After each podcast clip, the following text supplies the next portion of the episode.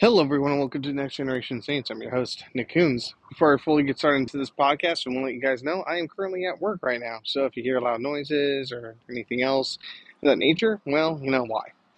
So I know it's been a while since I've actually been talking on the podcast. I've actually been very busy with Biola University. I'm getting my bachelor's degree right now in uh, Christian apologetics. So I've been taking classes. They have been about seven weeks long. So it's been really just, you know, um, nose to the grindstone. I mean, full power, full steam. Well, that doesn't mean I haven't been observant of what's been going on in the world and in our culture and what's been happening. And a lot, more and more I've been noticing and really been seeing, I think a lot of people have, is transgenderism. So I wanted to approach this from a biblical perspective about transgenderism. Now, you probably have already know exactly what transgenderism, but let me go ahead and explain it to you a little bit. Transgenderism is the belief that you are, if you're born a man or a boy with male genitalia, penis, and, and, and testicles, that you can identify and you could actually become a woman. And vice versa with women. If you're born a woman, you could become a man. Now, why is this a big deal? Why is this something I would really talk about? Transgenderism, in its very nature, is actually anti biblical. What do I mean by this? Well, if we take a look at it, we find in Genesis where God creates man and woman. Created God created us in his image, his likeness, his image, his forebears. Transgenderism is the act of telling God, guess what? When you made me bad, you did a terrible job. In fact, you screwed up my gender completely. You screwed up God. Telling God that he screwed up is that sin. God doesn't make mistakes. But one thing I really wanted to also look at apart from that was I was listening to Glenn Beck. Um, I was driving the truck around delivering HVAC units, and he played this clip, and I don't have it directly on here. I'm going to try to kind of um, paraphrase this thing as much as I can. There was a transgender activist who came forward and had stated about why transgenderism is out there. And I think it was a perfect summary of why transgenderism is gaining strength. This guy was saying that you can be men become women, women can become men. You are all you need. You are your own creator. You are got your own God. And right there, I stopped. I said, "Wait a second. There we go. Mankind is trying to become God. Again, mankind is trying to determine its own gender by telling God, "I control everything in my life." But the but I think another thing else that pops in my mind as I'm talking to you about this is something I saw on TikTok. There was uh, basically this I follow some people who are transgender so I can understand their ideology, I can understand their mindset. But one thing caught the people thought this person was crazy and weird, but I knew what it was for what I saw. This guy goes, Look, I'm not going to ask you to. Um, I get that gender can be confusing, but let me go ahead and restate my gender. And he starts sounding demonic. He's like, like crazy noises. And then he said, and this is my pronouns. And he let a high pitched demonic scream. And I saw his eyes roll in the back of his head. And he started trembling. And people are like, oh, this guy's crazy. Look at him. He's crazy. I'm like, wait, no, no, no, no, no. That's not crazy. That's a form of demonic possession. I then, on top of that, saw their pronouns were like they, them, we. Wait a second, where have I heard this before? Because when I'm studying Biola, we come across uh, the New Testament. Jesus uh, meets the madman of Gadarene. You know, Jesus goes across it. This man's demonically possessed. He's been in a graveyard, and uh, he runs up to attack Jesus and stops, and calls on him and goes, "Please, Son of Man, Son of God." Please don't don't do not uh, do not torture us. Do not judge us yet. It's not it, it, can, it surely isn't the hour. Please and jesus says tells him he goes who are you? And the demonic forces within this person screams out and says that they are legion. We are many is what legion is many. Now look at what people are saying. My pronouns are they them. We. They all these, I'm going, this is demonic attack. These people, the women are amputating their breasts off. Men are cutting off their penises. They're taking on pronouns that are demonic in nature. We see in Hollywood now where they're dressing up, they're not even hiding it from people. I saw the Grammy Awards and I only saw brief parts of it because I just, there's only so much I can take. We saw men going on stage dressed up in drag with satanic Satan all over them. And they were worshiping Satan. They even said, Hail Satan, praise Satan. We are God. And they were gyrating themselves. These are men and women. Folks, brothers and sisters, we are we are facing a full out demonic attack. This isn't something that's subjective or subliminal. That like, oh, it might be something that's seen in a movie. This is right in front of our faces. Teens are the most transgender movement at this point is committing suicide. The large majority of them. You know, it's interesting.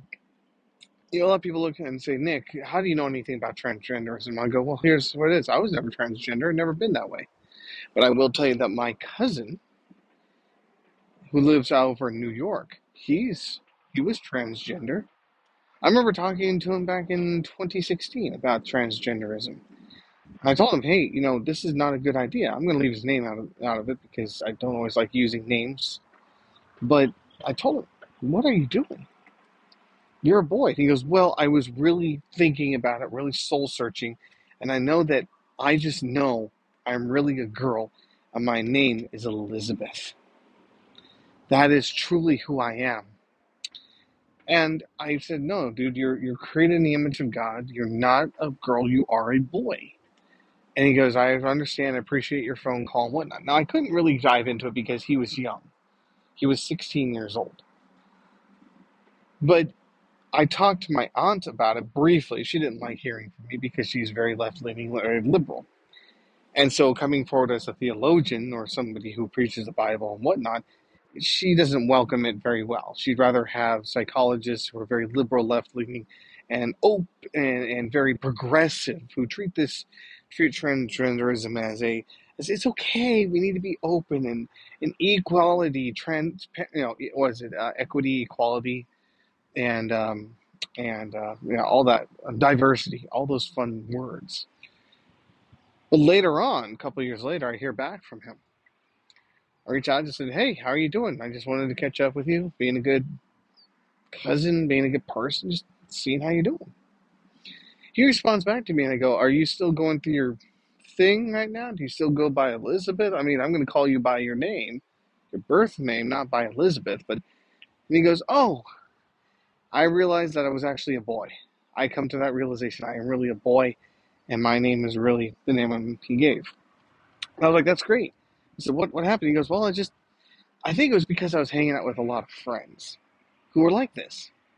It's like friends are hanging out with friends who are transgender or think it's cool.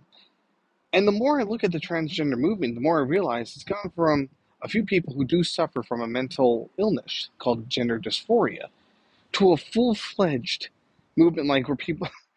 I, I kid you not, the stupidest things that they see on nowadays kids snorting condoms or, or chewing on Tide Pods. This has become a thing called a trend people are not really transgender. In fact, majority, 90%, not higher percentage of people who've had transgender surgeries or have taken hormone replacements have regretted it. 100%. Wish it never happened. What gets me in the satanic attack is we now have politicians, we have educators. You know, these educators who come forward. I had one, I recently was talking, um, I got an email from uh, Paradise Valley Community College here in Arizona about um, about a uh, coming up meeting that if you wanted to visit and see it. So they they contacted me and they said it's for diversity, equity, inclusion, and engagement. And I found out that these the people who are going to be supposedly doing the training are people like um, who names are she, her, and hers. I can't pronounce her name. Amelia Lington, uh, Gamel, she, her, and hers. Julia Peterson, she, her, and hers. All these people are coming forward to say, oh, look at these inclusion and diversity and the equity and all these different fancy, nice words to say. So I made a comment about this because I believe education is not is about expanding one's mind, learning about new things, whatnot. I actually wrote a letter to them in response to this. Now I know there's a little off the topic program, but I'm going to read it to you really quick, and you make up your own mind. I replied back, Sir, I will not attend this event because they send me emails about events for college because I used to attend Paradise Valley Community College online. I have studied and experienced with those who preach diversity, equity, inclusion, and engagement. Others, like myself, know that this is not about education but indoctrination. When your institution invites speakers who must emphasize clearly their pronouns, it is painfully obvious to myself and others that think like me that this is what they call woke. This is Marxism in disguise. It is an evil ideology that masquerades as a loving, inclusive vision that, once adopted, turns into a dividing fascist exercise. I agree with your institution's First Amendment right to have a, to have these events, but I also express with great wisdom words of caution. This will have horrible consequences and ramifications. These are not objective educators seeking to better your uh, college institution. They're bringing the snake into the garden to tempt you to eat the apple in order to lock you into slavery. I leave you I leave you and your college with this final thought. I have a professor at Biola University who has worked in Poland for several years. He's visited historic Nazi extermination camp regularly. We wonder how most technolo- how, we wonder how the most technologically and philosophically advanced country who have committed some of the worst crimes ever seen in the entire world. It started with people who claimed that they just wanted to teach about tolerance, inclusion, and diversity. He concluded with this one simple phrase ideas have consequences. I urge you and this institution to consider that. Most sincerely, Nick Kunze. Folks, these people will come in and act like they're the nicest people on earth. But truth be told, this is not it. This is what the devil does. The devil doesn't come to you in looking like a dog, looking like a wolf. What does Jesus even say? For the, right, he says that the sheep, that the wolf comes in, comes like a, dressed in sheep's skins. Right? Be wary of those who come to you in sheep's skins, but inwardly are ferocious wolves. The only way we're going to be able to tell the difference between what is righteous, what is good and godly, and what is satanic and evil is by opening the thing called the Bible, studying it, understanding how God sees us, how He created creation, and who God's character is. The more we understand God's character and the more we see ourselves, the more we're going to recognize when evil comes about, masquerading as something good. So I encourage everyone on this podcast who is listening to go ahead and please, please do not let this become a thing. If you feel like you need to go talk to your representatives, you need to go talk to your school districts, talk to your children, uh, even organize your church to be able to have a ministry where they talk to people of transgenderism and to educators to help them out, even legally helping protect them because Many of these educators who step out in righteousness to stop this thing from happening are being persecuted and prosecuted according to law, since many law lawmakers are now becoming very unrighteous in their practice of lawlessness. So I encourage you all, brothers and sisters, stand with each other.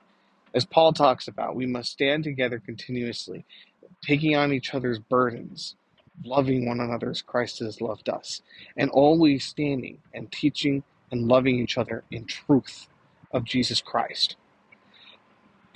Before I go, I just want to let you guys know this podcast, if you guys like it, go ahead, like, subscribe, send it to a friend. And like always, until next time, we meet again, may God richly bless you all, my dearly beloved.